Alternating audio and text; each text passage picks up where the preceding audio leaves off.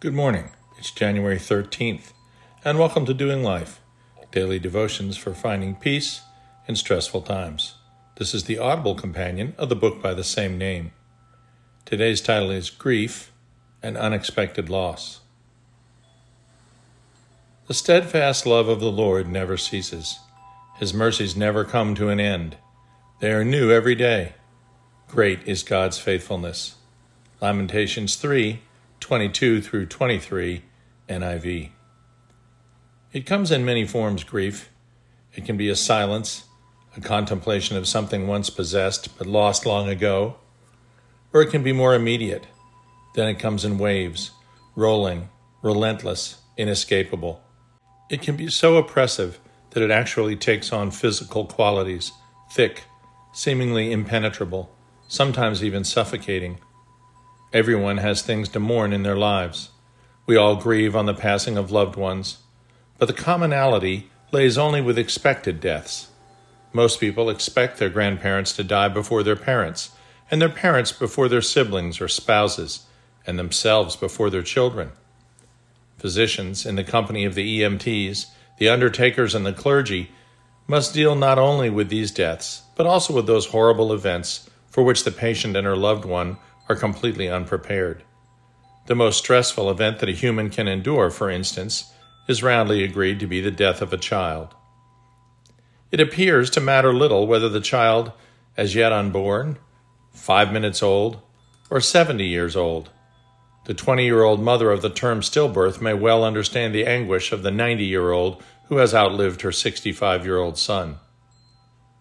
It was in the early 80s at San Francisco General Hospital when I first experienced the inconsolable sadness that comes from such a loss and felt the bitter disappointment of failure as a physician.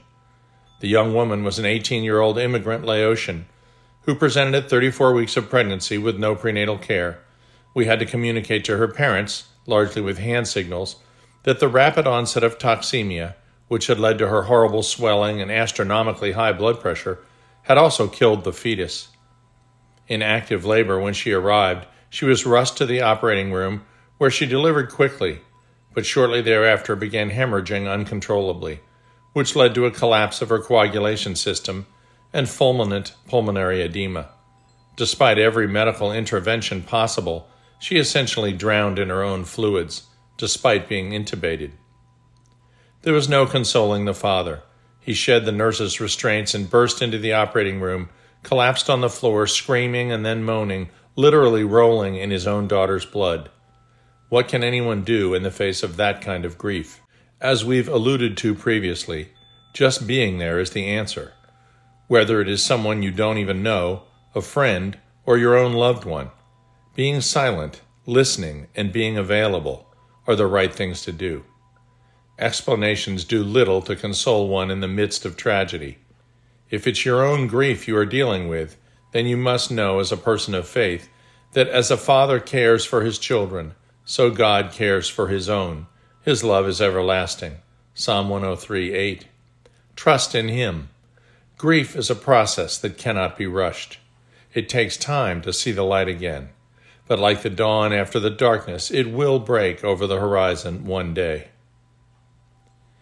They shall be his people, and God himself will be among them and he will wipe away every tear from their eyes, and there will no longer be any death, there will no longer be any mourning, or crying, or pain. The first things have passed away. Revelation 21 3 through 4, NASB. Dear Lord, let me feel your presence in my suffering. Remind me of your promises. Assure me of the dawn. Amen.